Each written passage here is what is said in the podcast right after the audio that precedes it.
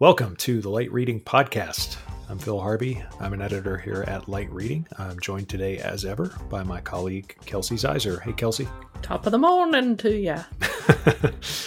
I, I uh, always entertained by how, however, you're going to greet me. Um, how's how's things going? Pretty good. Yep, just cool. waiting on these good old election results.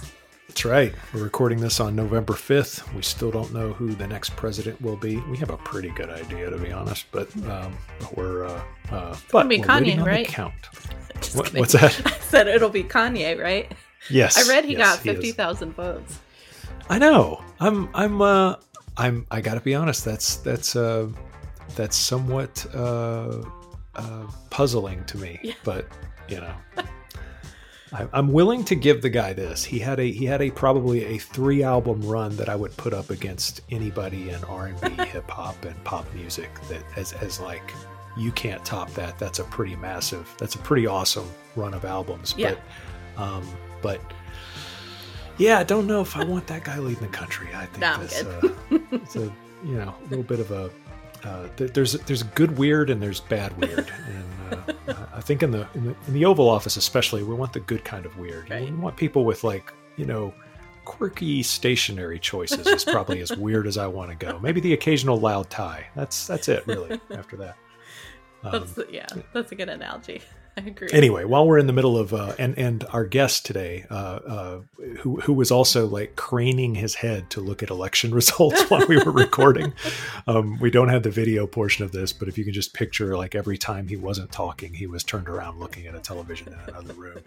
Um, so our guest today was Ben Nierenberg from uh, he's the EVP at MNJ Technologies out of uh, Buffalo Grove, Illinois. Uh, they're a managed service provider. They're an IT shop. Um, they sell to mid-market companies and they're channel partners with a bunch of the biggest names in tech and also service providers. Uh, they're a big reseller of AT&T and other uh, service providers. Um, they aim for the companies that have between 500 and 5,000 employees and no less than five sites. Um, so I, I always think it's worth checking in with companies like that, especially the ones that work in the channel, because – they don't really represent any one specific solution to mm-hmm. a problem um, and and they seem to have a pretty uh, you know they can tell you what they really think about you know h- how things are shaping up um, uh, what, what, what did you think of our discussion so far, uh, Kelsey? Yeah, we had a great um, check in with him on um, their approach to um, unified communications, and it was kind of interesting to hear how that's um, made a turn from, um, you know, it's it seemed to um, c- kind of fade out of the popular lexicon a little bit for a while, yeah. and just wasn't um, as as big of a, a news topic, and um, seems mm-hmm. to be coming back around as uh, companies are rethinking their approach there. And we talked about the importance of um, having one device for remote workers where they can, um, and you know, uh, just a few applications where they can access everything that they need, where they're not having to sign in and out of a ton of different platforms or applications to get their business done. Yeah, that's it, the the parallels to what happened in the UCaaS space. You know, with it being starting. You know, uh, these com- unified communication systems started as hardware centric products mm-hmm. that were stuck inside of offices and then they moved out to branch offices and then they became virtualized and then they became software centric and now they are like you said now they are basically platforms with a suite of apps that have to be managed remotely or and then and then of course there's a ton of competitors so you need companies like MNJ to kind of help you figure out which is the best platform for what you want to do. Um, the parallels are pretty strong to what's happening in the SD-WAN space. Um, you know going from hardware so- centric to software centric from a corporate approach to uh, branched out and now like he said the branch of one which is of you know everybody working from home. So yeah, we covered all that stuff. Uh, uh, you know, and just kind of a good check in with what's what's happening in the uh, technology mid market. Um, anyway, no more no more reason to talk about what we talked about. Let's actually get to the interview, shall we? Sounds good. This podcast is sponsored by Nokia, proud builder of IP and optical communications infrastructure, the beating heart of the networks that keep us all going. Nokia IP and Optical, the foundation for what's to come. Our guest today from MNJ Technologies out of uh, Buffalo Grove, Illinois, is uh, Ben Nierenberg. Hey, Ben, how are you? I'm doing fantastic. How are you guys today? Great. Um, so, Ben, uh, this is your second time on the podcast, or did we, or have we done three yet? No, I think this is this is magic number two. Magic number two. All right, fantastic. um, just in case anyone missed the first one, because it's been a couple of months. Um, uh, so MNJ is a managed service provider, uh, uh an IT shop. You sell to mid-market companies. Um, what else should people know about you? Yeah, uh, well, I like long walks on the beach and romance novels.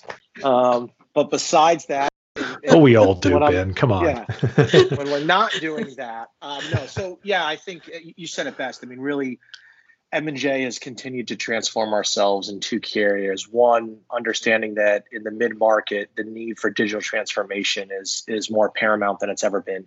And two, the continued focus on on solving the problems of the edge, right? The the we the the world exists exists at the edge for our customers.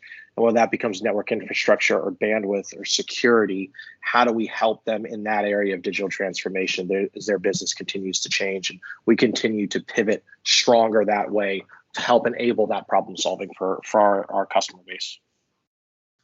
I think you said it well. The world exists at the edge. That's really where all the um, that's where the technology, uh, uh, the the most aggressive technology changes are happening right now. You know, everything from virtualization and all that. It started out in the uh, you know in different parts of the uh, telco stack, as it were. But now all the really, uh, I guess, forward-thinking stuff seems to be happening at the edge because we've got so many, I guess, problems layered on top of one another there. And I guess your customers are seeing that. You've got the security problem. You've got uh, the distributed computing.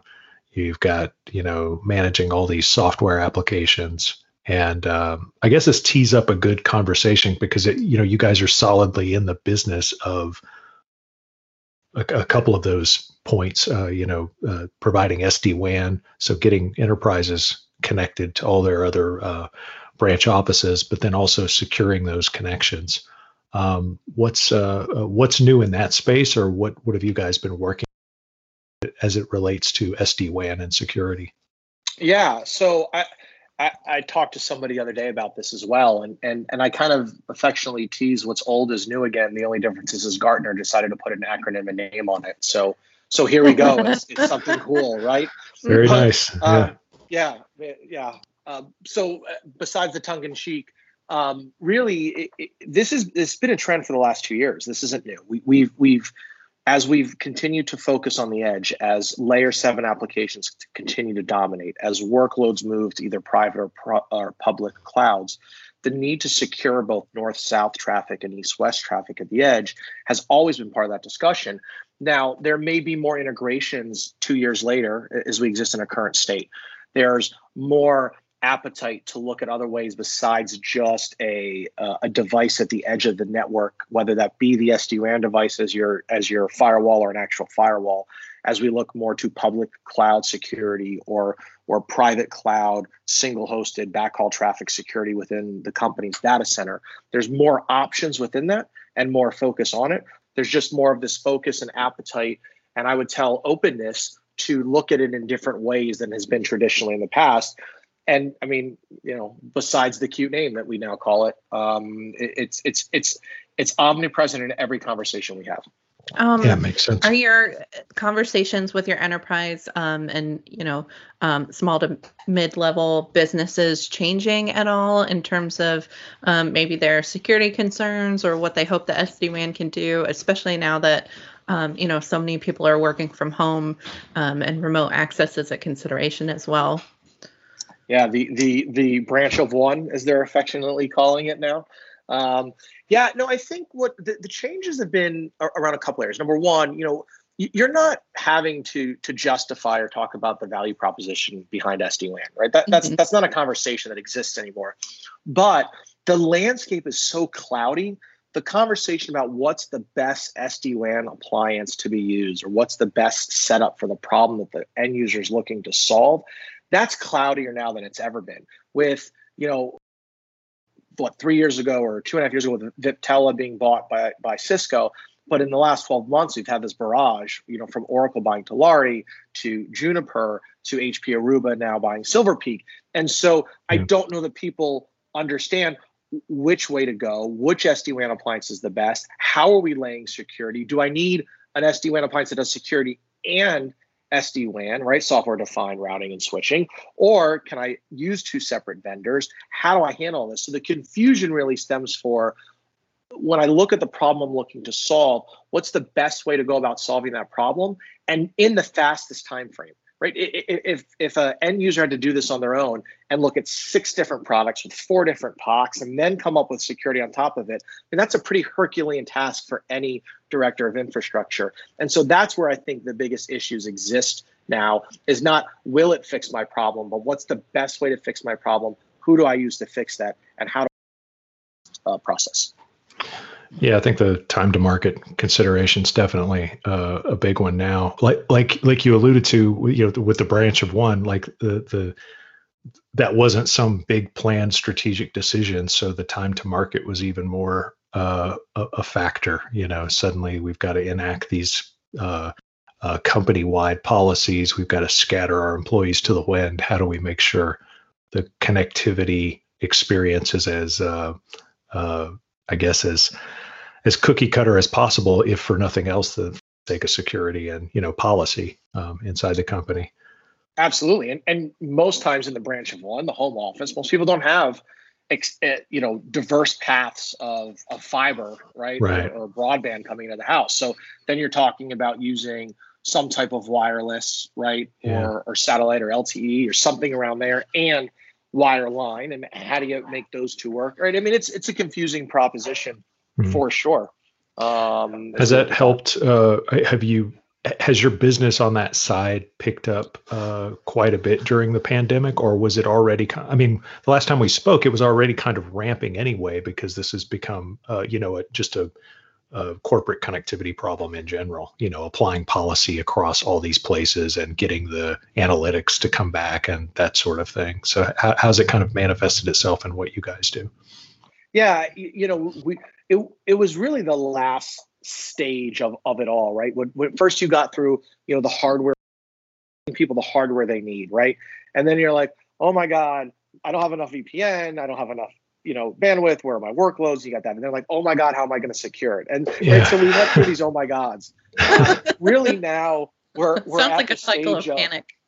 Yeah, yeah, right. It's it's like the election. Oh my God, the TV changes every five minutes. Um, so right now we're we're really at this at this point where we know we're going to exist in a longer term state like this. It, you know, COVID has ripped the band-aid off of working remotely. It ripped the band-aid off of a branch of one. It ripped the band-aid off of, of having to understand how we're going to distribute our workloads and our applications. And so there's really this more permanent state of how do I need to now exist in the future and and handle all of this.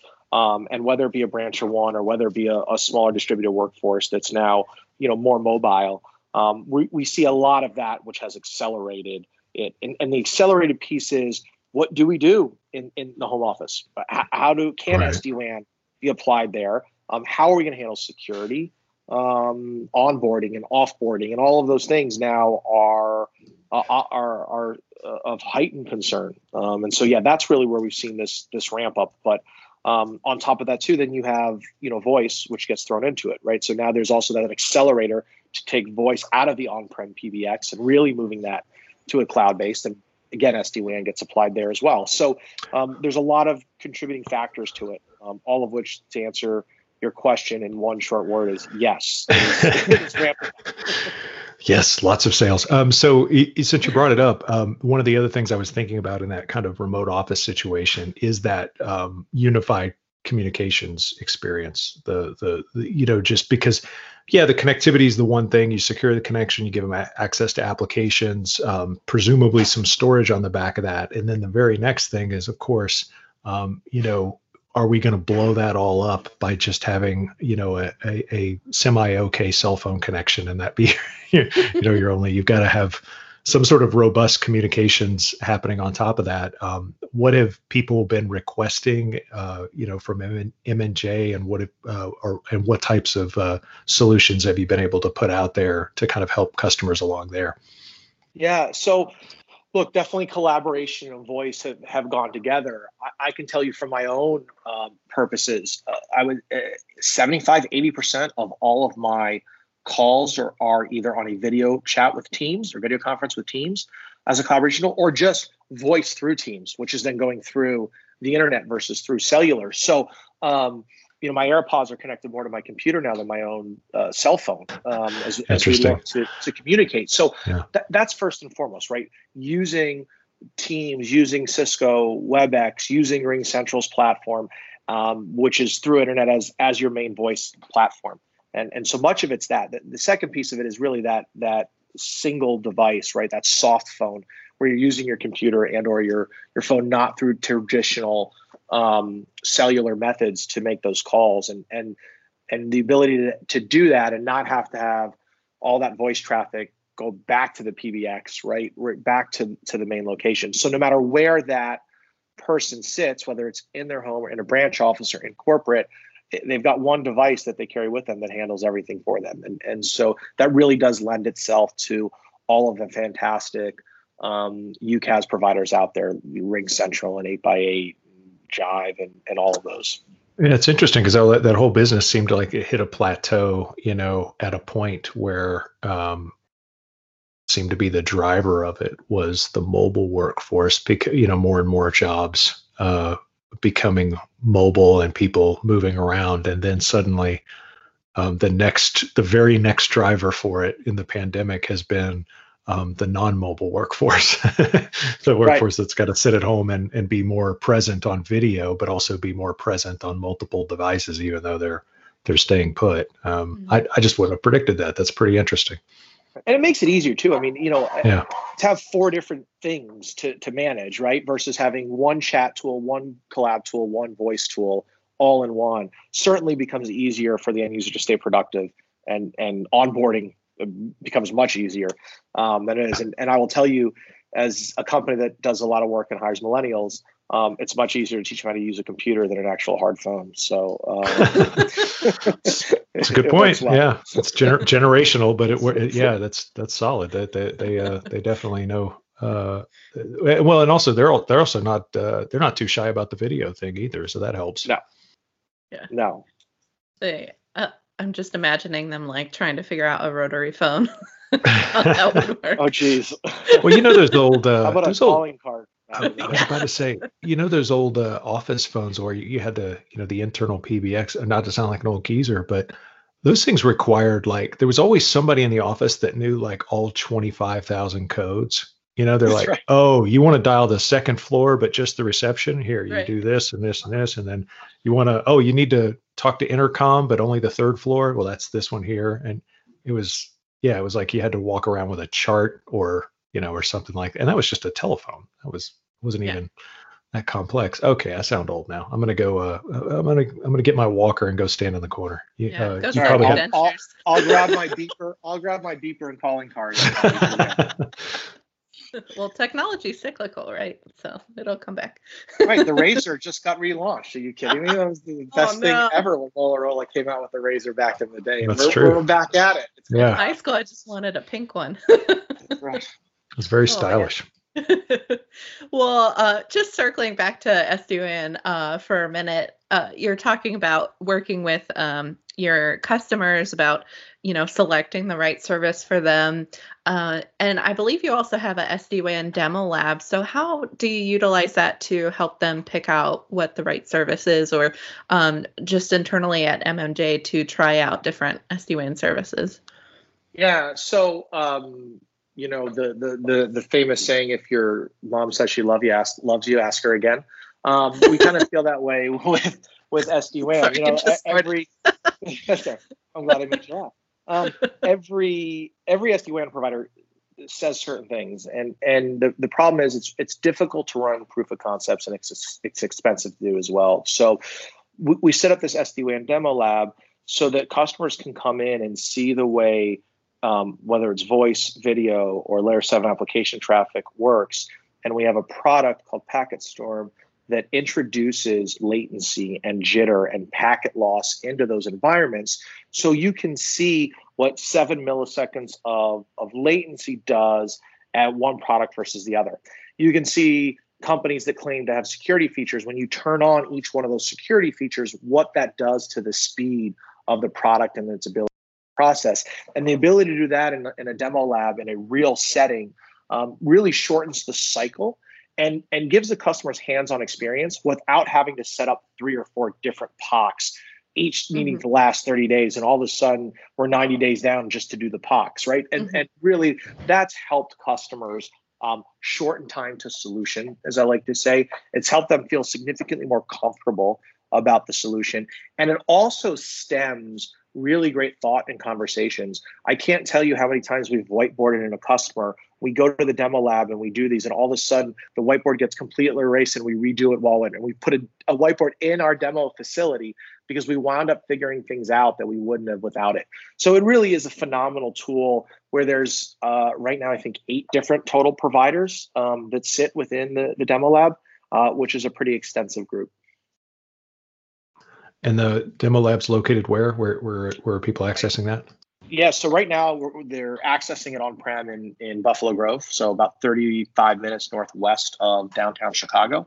Okay. And, uh, phase two, which should be roughly about 90 to 120 days away, we are working on a way where we can ship a video conferencing uh, phone that would plug into the internet and be able to do it remotely as well. So that'll be uh, phase two Excellent. of being able to see that. Yeah, so we're super excited about what's yet to come.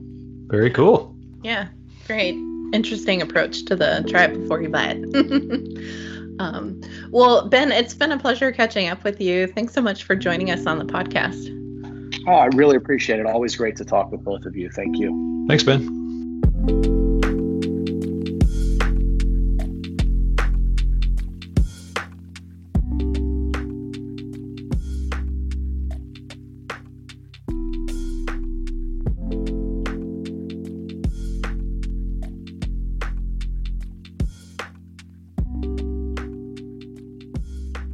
Thanks to our amazing producer, Tian Fu, for all his hard work editing the podcast.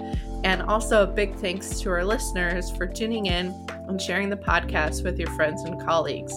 If you have any ideas about a future podcast topic or a potential guest for the show, please email us at editors at lightreading.com. Please also tell a friend to subscribe, and thanks for listening to the Light Reading Podcast. We'll see you next time.